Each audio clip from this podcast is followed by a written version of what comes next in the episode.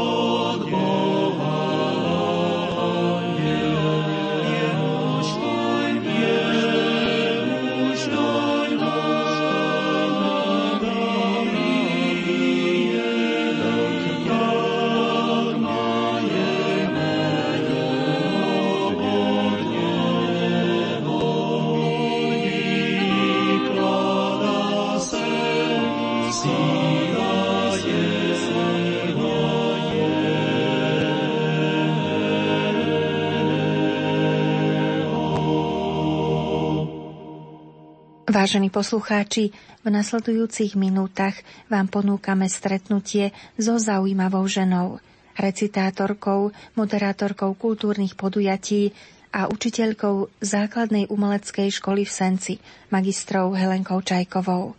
Spolu s ňou vstúpia do vašich príbytkov aj štyria majstri pera, básnici, ktorí patria k jej najobľúbenejším. Milan Rufus, Don Štefan Santner, Michal Chuda a Pavol Orsák Hviezdoslav. A toto rozhlasové stretnutie ešte umocní krásna vianočná hudba vokálnej skupiny Sklo. Reláciu Keď duša pookreje pripravili zvukový majster Matúš Brila, hudobne na nej participuje Diana Rauchová a od mikrofónu vás bude sprevádzať redaktorka Andrea Eliášová. Prežite príjemné chvíle s Rádiom Lumen.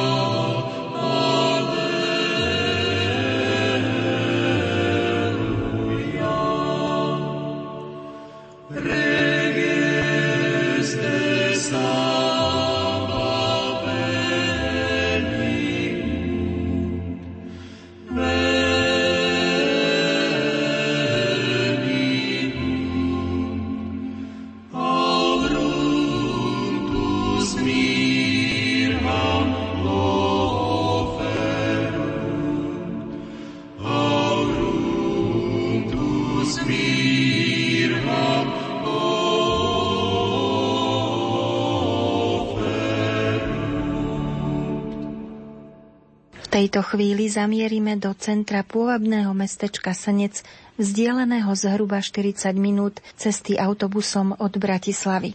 Otvárame dvere na jednom z bytov a usádzame sa v útulnej obývačke magistri Heleny Čajkovej. Už letmý pohľad na knihy v knižnici naznačí, že tu dominujú básnici. Hviezdoslav, Rufus, Don Santner, nechýbajú však ani knihy kardinála Korca, Tomáša Halíka, ale i obrazové publikácie, napríklad aj o záhorí, kde má hostiteľka svoje korene. Aj keď Božou réžiou zakotvila v Senci, kde v miestnej základnej umeleckej škole vyučuje deti literárno-dramatický odbor. Táto na pohľad nenápadná, vekovo zrelá a skromná žena má zmysel pre humor a veľa životných skúseností. Čo jej však do vienka dalo rodné záhorie? Práve touto otázkou sme otvorili naše stretnutie. Keďže pochádzam z Osenice a kúsok odtiaľ je hlboké, tam pôsobil Jozef Miloslav Hurban a z druhej strany je Borský svätý Mikuláš a tam Jan Holý pôsobil. Potom Skalica je známa vynikajúcimi ľuďmi, takže vlastne ja som si doniesla odtiaľ také národné povedomie, vedomie toho, že takisto ako Hurban, takisto ako Jan Holý, boli výnimoční ľudia a obetovali sa pre svojich boli tak, ako Pavol povedal, že sú pre svojich všetkým. Všetkým všetko. Čiže oni ako kňazi to robili, čo vtedajšia doba vyžadovala a mňa to fascinovalo, že ich nezjedla túžba, že sú vzdelaní a že by mohli byť vo vysokých funkciách, ale že robili pre svoj ľud že vlastne zostávali na dne medzi tým jednoduchým ľudom. A myslím, že pán Ježiš ich má preto veľmi rád, že takí zostali. A to považujem za dôležité aj pre svoj život.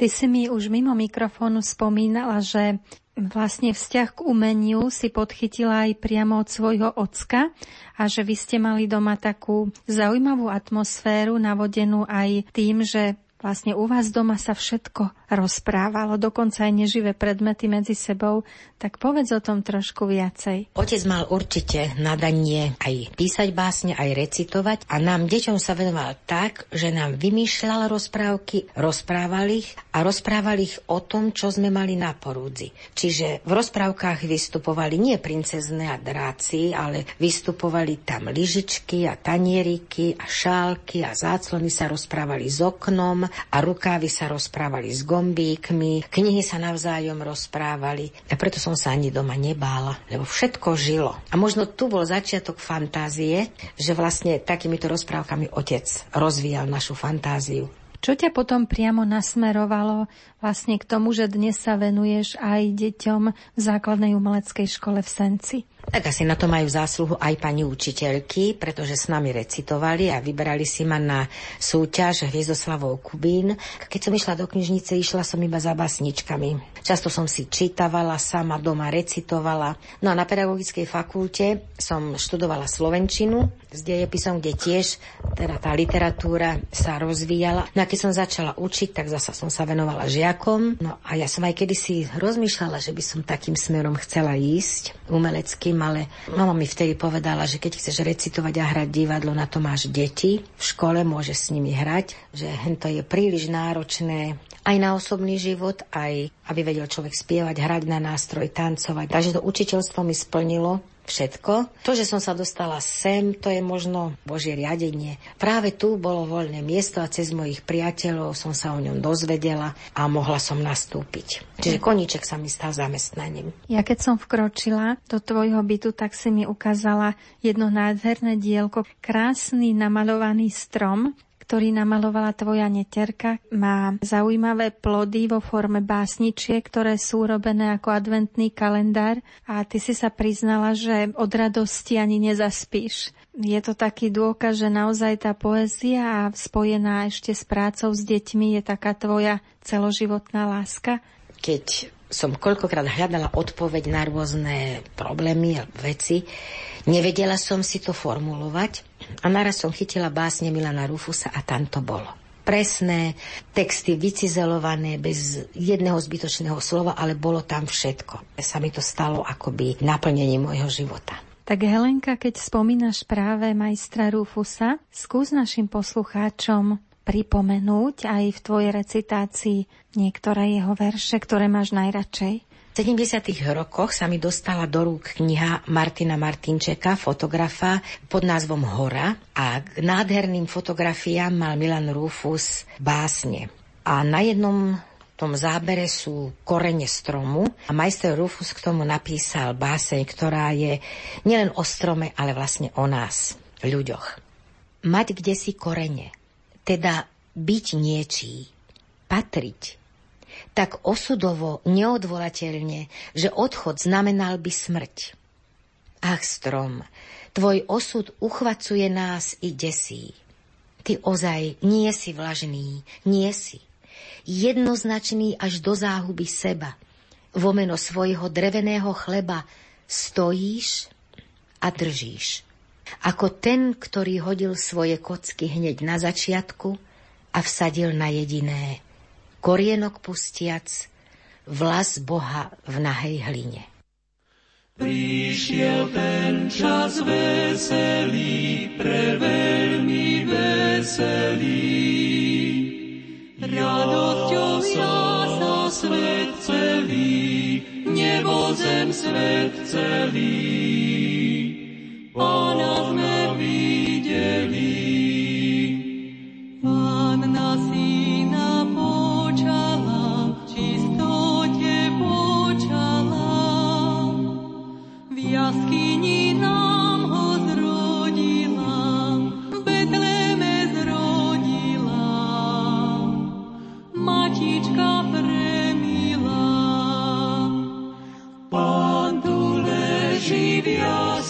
uličkách, v chudobných jasličkách, odetých plienočkách, v chatrných plienočkách, sen mu hrá na očkách.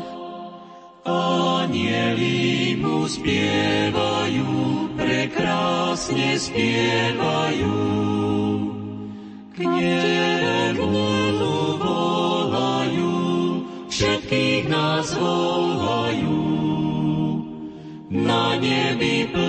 Plesajú.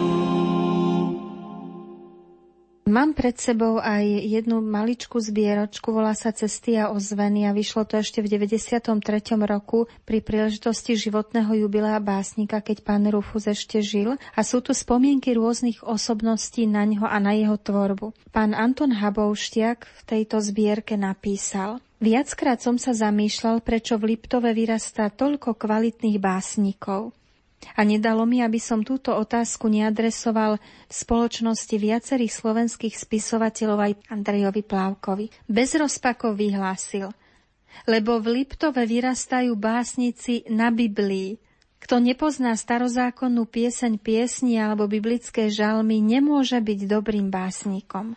No a napokon vieme, že pán majster Rufus prekladal aj biblické žalmy. Helenka, ty si ho poznala celé roky, dokonca máš na ňo aj pamiatku vo forme listov. Pochvál sa trochu aj pred poslucháčmi. Keď som začala v Senci pracovať na základnej umeleckej škole, tak som si povedala, že k Vianociam a k Veľkej noci by sme mali majstrovi Rufusovi poslať taký nezvyčajný pozdrav, ktorý naši mali umelci vytvoria. Vybrali sme vždy s výtvarníkmi nejaké pekné dielko a ja som k tomu pridávala niečo z Biblie nejaký citát, ktorý súvisel s Vianocami alebo s Veľkou nocou a on nám vždy na to odpovedal, hoci to bola jedna veta, že ďakujem za novoročný alebo vianočný vinš vám aj celému pedagogickému zboru, aj vašim žiakom. Tiež vám želám všetko dobré v novom roku a vždy nám tam poslal aj niečo napríklad o Maríne, to bola taká trojstránka zvláštna. No a to mám ako odložené, možno 5 rokov sme to tak robili, potom už, už neodpovedal, lebo už nevládal, ale posielali sme mu to. Takže to je pre mňa taká veľká pamiatka, No a majster Rufus sa priatelil aj tu s bývalým evanilickým pánom Farárom, pánom profesorom Ondrejovičom a chodievali sem. Pre mňa aj to bolo také veľké stretnutie s ním, o neho sem volávali aj na nejaké prednášky. Vlastne vtedy som ho videla naživo prvýkrát a mohla som sa s ním rozprávať. Takže pre mňa to bolo veľmi vzácne. No a ešte kedysi som chodevala recitovať na Vansovej Lomničku a to ešte na Záhory v Senici sme robili besedu, knižnica, osvetové stredisko spolu. Viem, že som tam vtedy recitovala jednu z jeho rozprávok, tri práčky, kde je taký krásny koniec, že tak málo občas k dobru stačí bochníček chleba so soľou, bauži kvások zarobený do ľudských srdc i mozoľov. Už ten kvások, čo tak ticho v mladučké cesto narastie a poradí si s krutou pýchou. Nešťastie zmení na šťastie. To je ako moto života. Známy herec Ladislav Chudík na Margo Milana Rufusa jeho poézie povedal Kde si som už spomínal, že jeho poézia mi prichodí ako let vtáka s oťaženými krídlami nad vodami. Dotýka sa hladiny, ale neponára sa. Netrilkuje vo výškach, ale z hĺbok doluje veci, poznania, pravdy. Helenka, keď sa ty zamyslíš priamo nad veršami majstra Rufusa, čo v nich nachádzaš ty? Odpoveď na Božie slovo. Ja si myslím, že každá báseň, ktorú napísal, je vlastne odpoveďou na Božie slovo, je odpoveďou na čítanie či už starého alebo nového zákona, pretože on všetko to, čo povie, je Božie a nie je tam nič také len obyčajné svetské. Keď si ja čítam Rufusa, ma vždycky privedie k Evanieliu a zas by som nikdy nerozumela Rufusovi, keby som si Evanielium nečítala a keby aj to, čo on častokrát obrazí aj zo starého zákona používa, keď tomu chcem rozumieť, tak musím povedať, že Milan Rufus vlastne spôsobil, že ja som začala čítať aj starý zákon. Budeme rádi s poslucháčmi, keď nám opäť z jeho tvorby niečo svojim recitatorským umením pripomenieš. Čo tuším občas, nechám radšej tmám. Aká nás ešte čaká bolesť? Kde sa vynorí z hlbiny dňa či noci? Z akej chvíle vytriskne náhla a taká samozrejmá, ako by bola odjak živa tam? Veľmi sa bojím, že miera tvojho hnevu sa naplnila, pane, a že v Sodome už nie to spravodlivých, iba že sú deti. Ako naložíš s deťmi? Ako príroda, čo jak žijú plitvá mláďatmi, keď svedčí vo vlastný prospech? No ty si od nej väčší. Práve väčší, tým menej môžu. O čo viacej smú. Radšej mi z očí nesnímaj tú tmu. Je to báseň, iba že sú deti, zo zbierky Neskorý autoportrét a myslím, že je to obava Milana Rúfusa o tom, čo sa vo svete deje, koľko zla je tu, koľko vojen a on sa vlastne bojí o budúcu generáciu. Ale je tu taká viera, že Boh je väčší ako všetko zlo na svete, ale prosí pána, aby v mene detí vlastne zasiahol, alebo aby to skončilo v prospech dobra. A rada by som ešte od neho zarecitovala hľadanie rodiča, ktoré ako by bolo pokračovaním tej prvej básne. Prázdno je Bože, chýbaš nám. Prázdny je priestor tu i tam. Jeho hrôza i veleba Prázdno je Bože bez teba. Prázdno je slze vo víčku, prázdno je uhľom v ohníčku, prázdno je deťom, starobe, prázdno je tráve na hrobe, chýba do nej tvoj tichý kríž. A ľudskej duše plachá myš dieročku hľadá do chleba. Tak jej je prázdno bez teba. Kačička Božia divoká, kto ti to strelil do boka? Kto ťa to zronil z tej výšky? Počítaj svoje detičky. Sedia na chladnom kameni už mimo tvojich znamení a kalnú vodu popíjajú a nevedia, čo hľadajú. Pomysli, Bože, pomysli, to nie ty, my sme odišli, ale my predsa prídeme zo zeme k tebe do zeme. Veď ten, kto nežil na zemi, nevie, kde more pramení, nemôže ani do neba. Prázdno je, Bože, bez teba. Buď teda, maj nás trochu rád. Keby si nebol pod i nad, vo vnútri vecí, okolo, všetko, čo je, by nebolo. Ooh.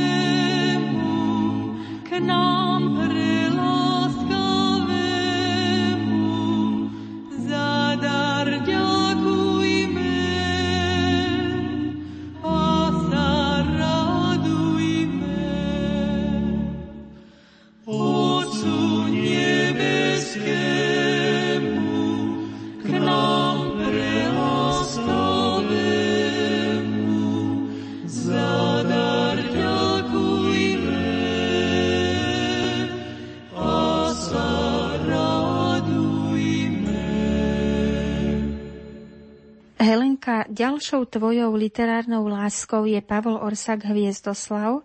Vieme nielen z hodín literatúry, že mnohí sa Hviezdoslavovej poézie u nás akoby boja. Zdá sa im priveľmi náročná, ťažká, ale ty si prezradila, že si v nej objavila hlboké pravdy a vnímaš ju ako modlitbu. Myslím, že v mnohých básniach sa Hviezoslav ukázal ako muž modlitby. Nesmierne hlboký, a jedna z jeho básní, ktorú som našla v jeho básnickej zbierky Stesky, sa volá o vstúpiť na nebesá a to podľa Hviezoslava znamená modliť sa. Ten jeho slovosled a ten výber slov je naozaj ťažký. Možno preto, že bol právnik a tak sa vyjadroval vznešeno. Možno preto, že žil na Orave a tá Slovenčina ešte nebola tak v krvi, ale keď si to človek rozoberie, je to úžasné. Ja by som rada tú báseň o modlitbe, ktorá ma teda uchvátila, teda vám zarecitovala. O vstúpiť na nebesá.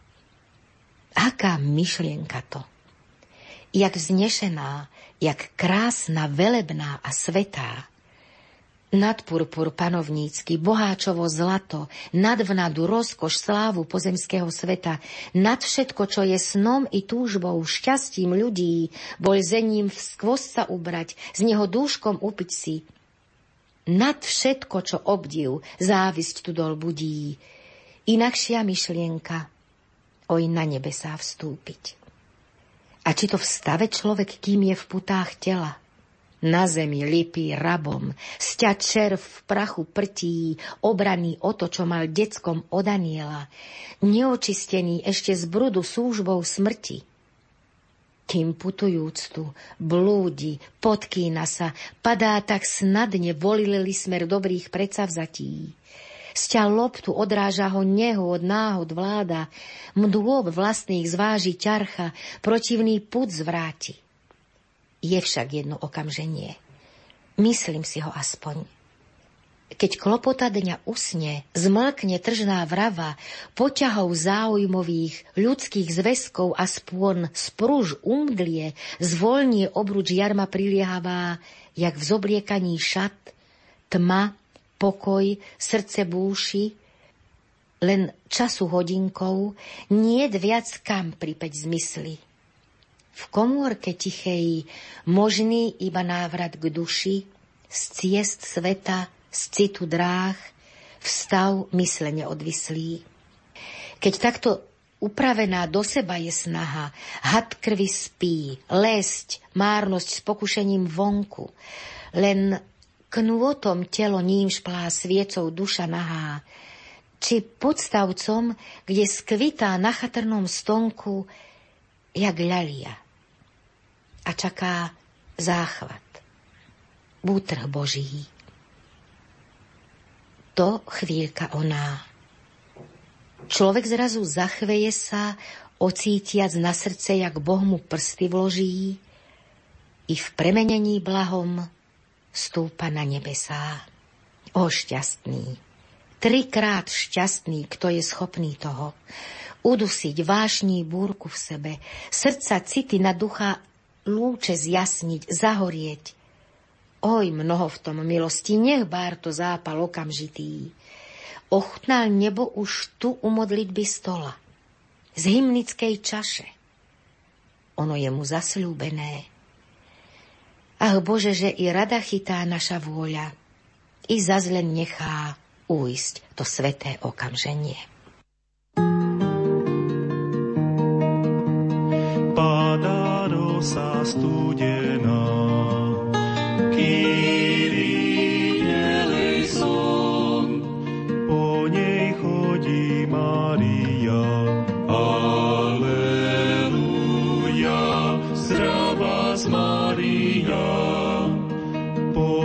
stretla ju Alžbeta.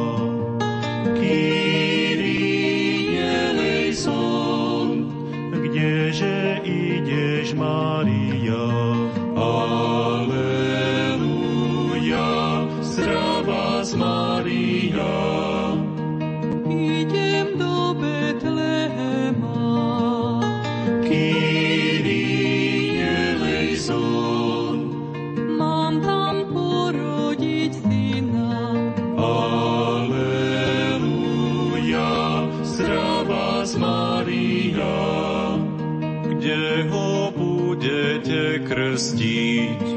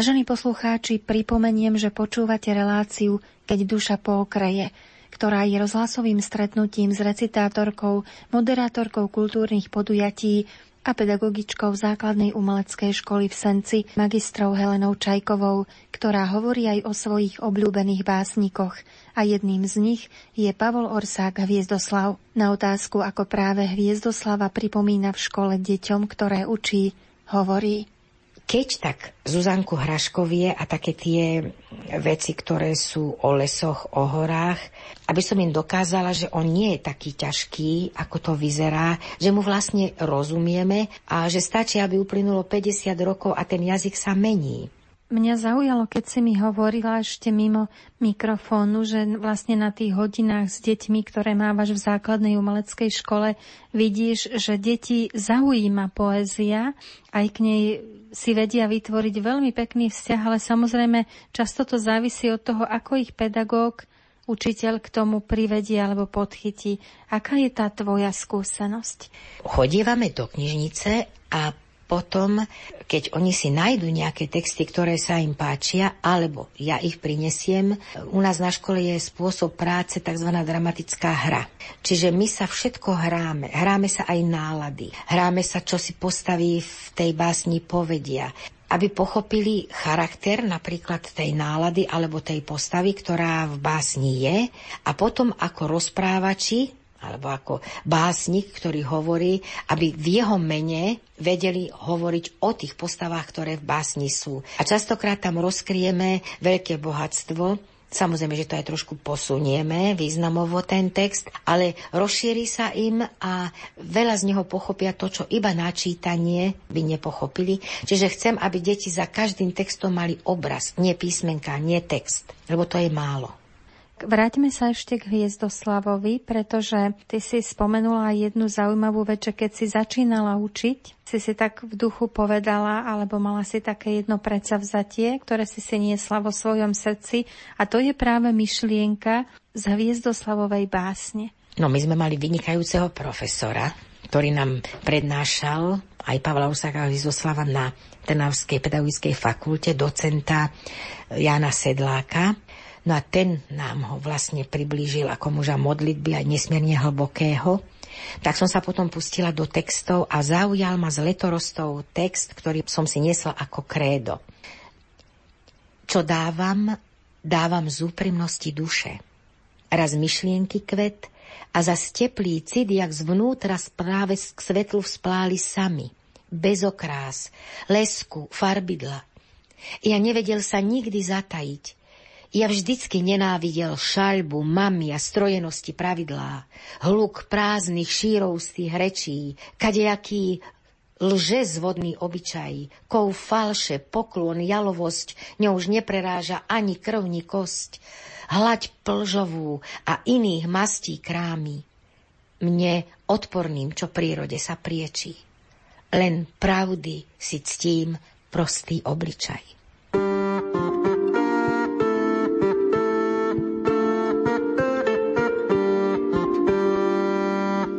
i nadal.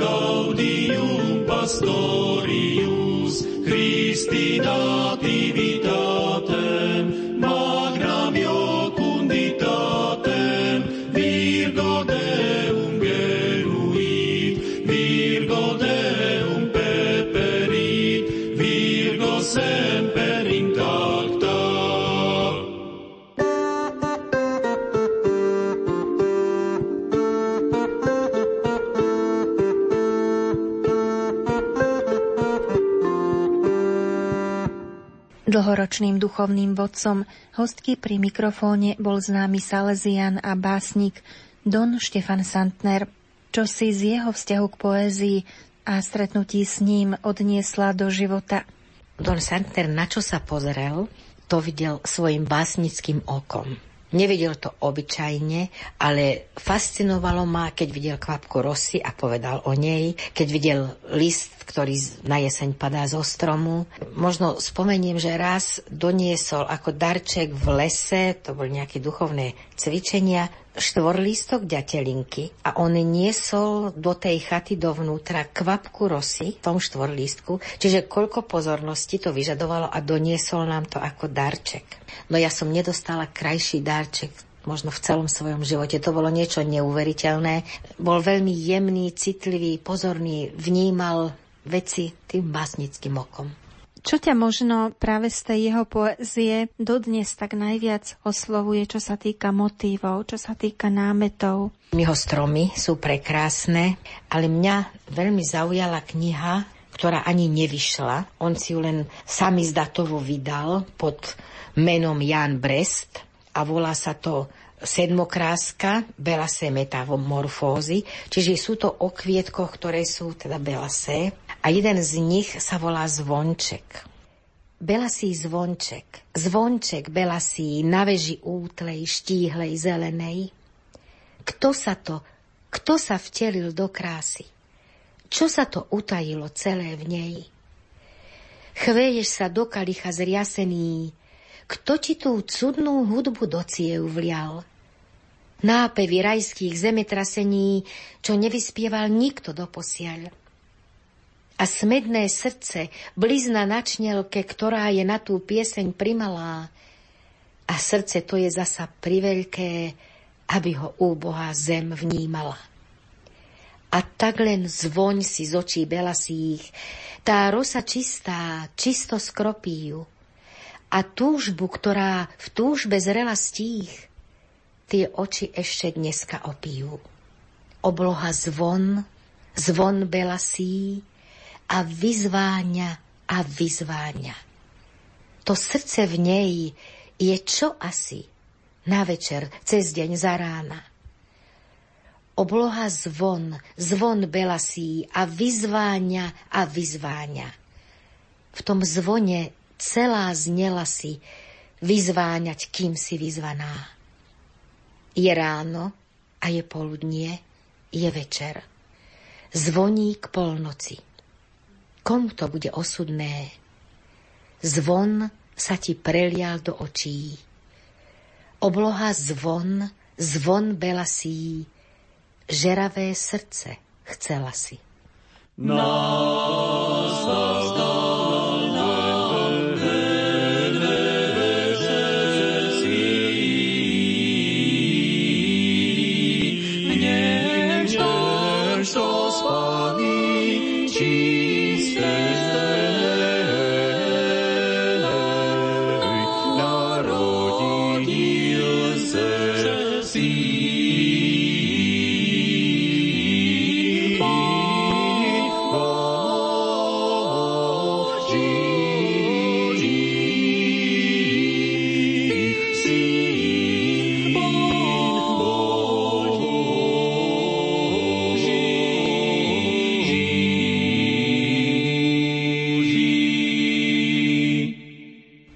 Helenka, ku ktorým chvíľam prežitým práve s tvojim dlhoročným duchovným vodcom a priateľom Donom Štefanom Santnerom sa ty tak najčastejšie vraciaš? Každé stretnutie s ním bolo niečím fantastické, pretože to bol človek láskavý, vľúdny, vedel počúvať, vedel si nájsť čas, on prekladal z taliančiny, z latinčiny, on to odložil a venoval sa nám. A mali sme takú dohodu, že keď som prišla, on mi prečítal, čo napísal a ja zasa to, čo som ja našla, objavila a myslím si, že vlastne tak ma poznal lepšie a ja zase som to považovala za niečo úžasné, že otec Santner stojí o to, aby ja som povedala, ktoré básne som objavila a čo sa mi na nich páči. A ak som pochopila, že Boh je náš otec a že je dobrý a milosedný, tak aj na ňom, pretože Don Santner taký bol. Vždy bol na strane toho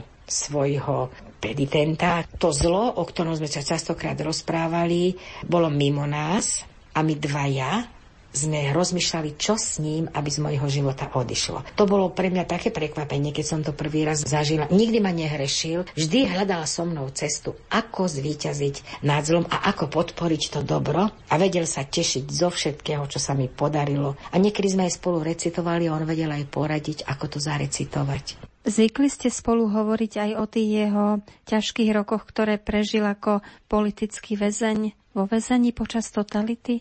Veľmi málo, len viem, že som sa ho raz spýtala, keď ide okolo februárky, kde vyšetrovania sa uskutočňovali, čo mu v tom momente príde na myseľ. A on mi odpovedal, posielam im požehnanie.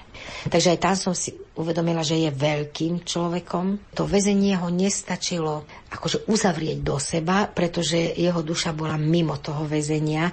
Jedna báseň pochádza z obdobia väzenia, volá sa v Leopoldovskom mline. Prišli si po mňa do špitála. Spomienka si tak spomína, tri rúžence ma cesta stála, kým zaviezli ma do mlyna. Nik na mňa ruku nepoložil. No sú aj iné mučiarne a zasiahnuťa priamo do žíl horíš jak sviece oltárne. Od piatej ráno večer do desiatej Týždeň som prestal v pozore ako strom v púšti smednej, neosiatej, opretý iba o zore. A k tomu v drepe 12 nocí, polhodinový interval, že svet sa s tebou divo točí, no totožnosť si neprehral. Dni stúhnuté a noci biele, stále si ako na kríži kto si je s tebou v tejto cele, deň ti noc, noc deň priblíži. Prebleskujúci v nedohľadne, raz sa len predsa rozhorí. V človeku driemu kde si na dne nádeje, Božie obzory. Nebo.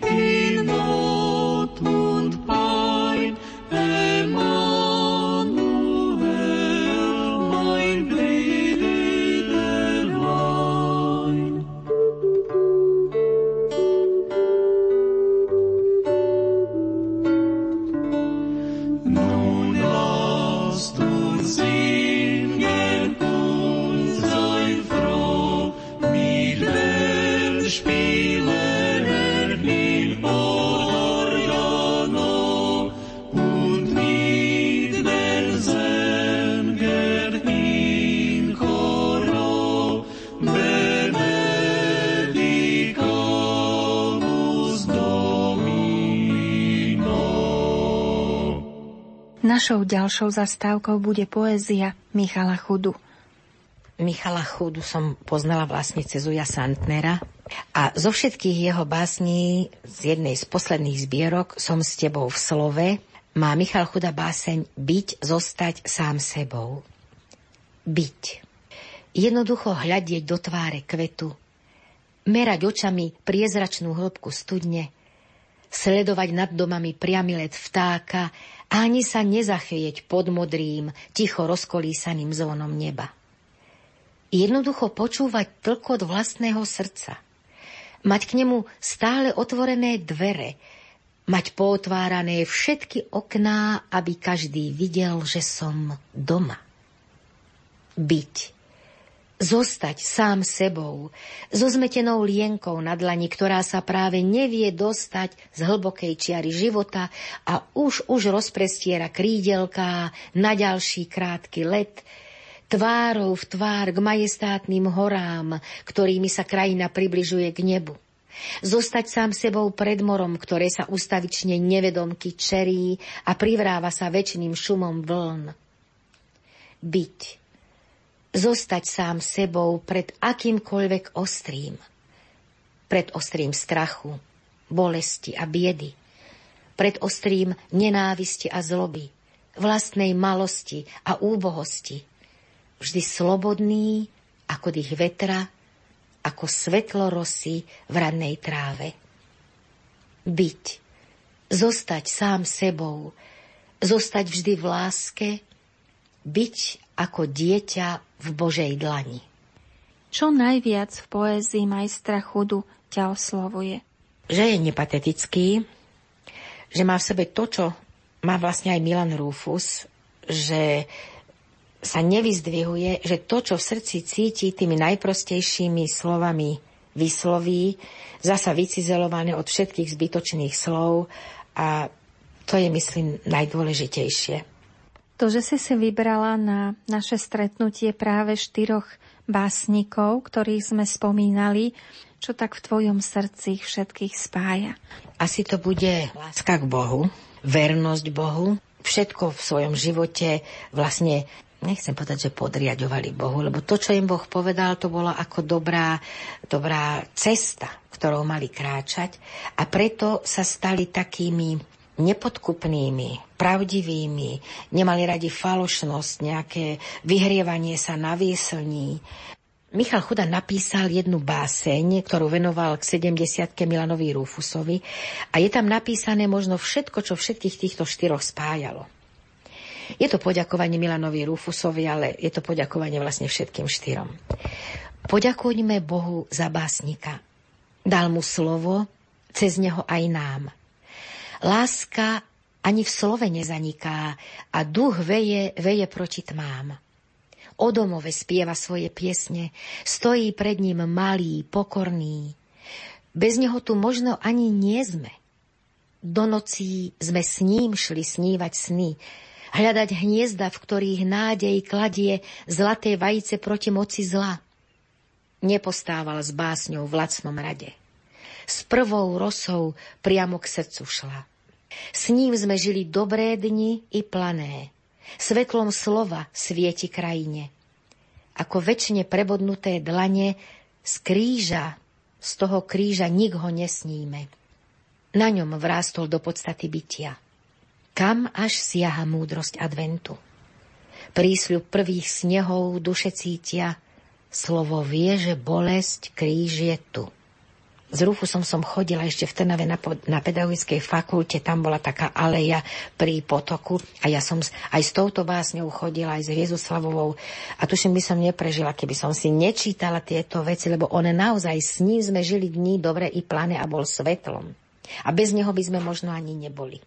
Obyčajne ráno ja si prečítam Evangelium a moja meditácia spočíva v tom, že si jahnem po veršoch Milana Rufusa a tak si to nejak prepájam, pretože on akoby mi pomohol pochopiť to evanielium a potom s tými slovami jeho i evanielia idem do dňa. Alebo keď sa večer vrátim a som veľmi unavená, častokrát už aj viem, čo si mám prečítať, aby to zo mňa všetko spadlo. Ja hovorím, že keď som nahnevaná na svet, tak sa skriem do jeho básne a hneď mi je lepšie. Pospiechali do Betlema pastieri, Ježiškovi zahrali na fújari. Sláva buď na nebesiach, sláva buď na nebesiach a pokoj na zemi. Sláva buď na nebesiach, sláva buď na nebesiach a pokoj na zemi. Sklonili sa pred ním ticho pokorne, srdcia svojho dali mu ochotne. Sláva buď na nebesiach, sláva buď na nebesiach a pokoj na zemi.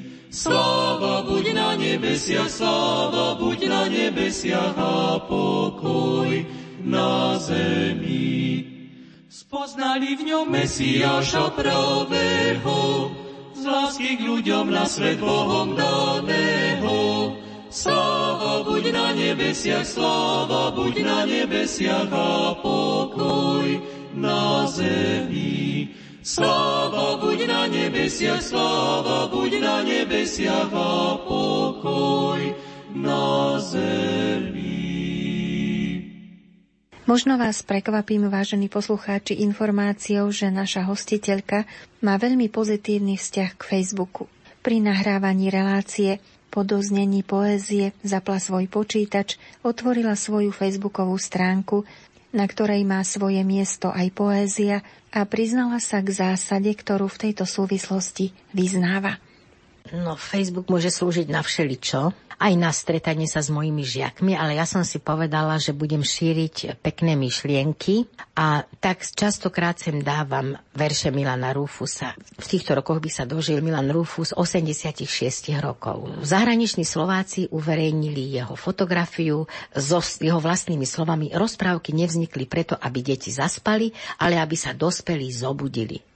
A tak som si dovolila dať tam aj báseň Miška Chudu, ktorú som v tejto relácii recitovala, že poďakujeme Bohu za básnika.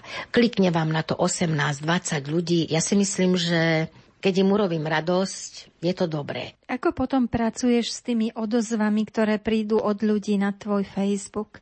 Teším sa, sú to často moji žiaci, moji známi, urobia mi radosť, alebo aj napíšu, toto a toto ma potešilo, dobre, že si to tam dala, lepšie sa mi ide do dnešného dňa, dobre si to o tom Mikulášovi napísala, my chceme svätého Mikuláša a nie nejakého Coca-Colového kráľa. Na takéto veci mi odpovie aj 15, aj 21 ľudí. Propagujem veľa Karola Vojtilu, svätého Otca, treba ako Starky opatruje svoju manželku. Vidím, že na niektoré tvoje svoje príspevky vlastne na facebookovej stránke alebo na pekné fotografie reagoval aj priamo duchovný otec, správca vašej senickej farnosti?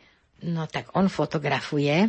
Keď ja k fotografii pripojím báseň Milana Rufusa, tak vždycky na to zareaguje. Aj on uverejňuje množstvo vecí, ktoré sú apoštolátom a my sa zasa z toho tešíme. Takže Facebook sa mi stáva, podľa neho to vidím, aj apoštolátom. V živote si musíme vyberať to, čo je krásne a dobré. Takisto aj na tom Facebooku.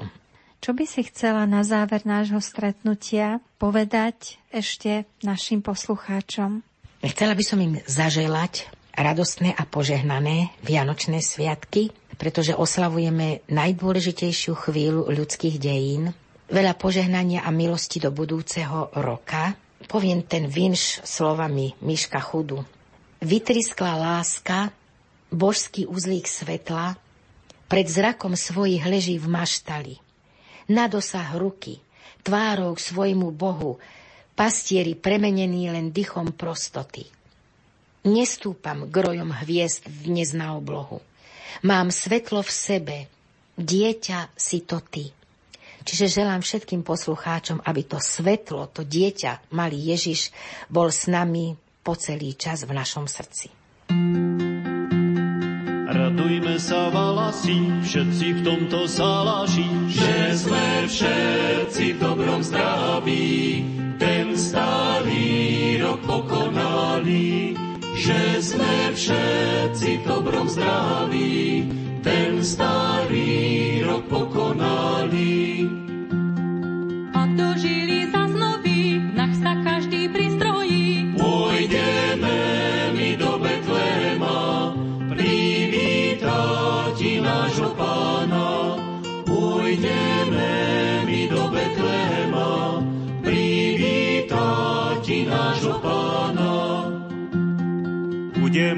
Ďakovať, že nás ráčil varovať. Aj živnosti po časy, kým budeme na saláši.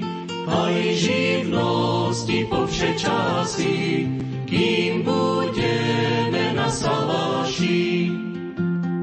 Dajže Bože rok hojný, od vrán hlad aj vojny, zážeň vlka od saláša,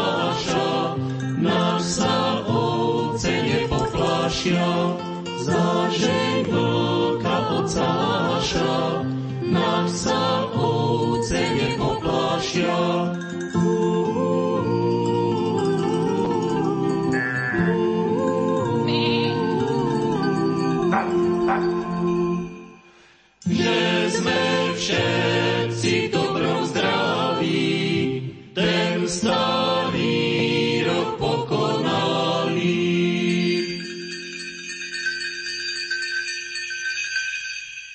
Vážení poslucháči, dostali sme sa až k záveru relácie, ktorou vás prevádzalo hrejvé i poetické slovo recitátorky a učiteľky v základnej umeleckej škole v Senci pri Bratislave magistri Heleny Čajkovej a tiež povznášajúca vianočná hudba vokálnej skupiny Sklo. Je čas poďakovať sa vám za pozornosť a pripomenúť mená tvorcov relácie, ktorí ju pre vás pripravili zvukový majster Matúš Brila, hudobná spolupráca Diana Rauchová a od mikrofónu vám ešte požehnaný sviatočný čas narodenia vykupiteľa žičí autorka relácie Andrea Eliášová.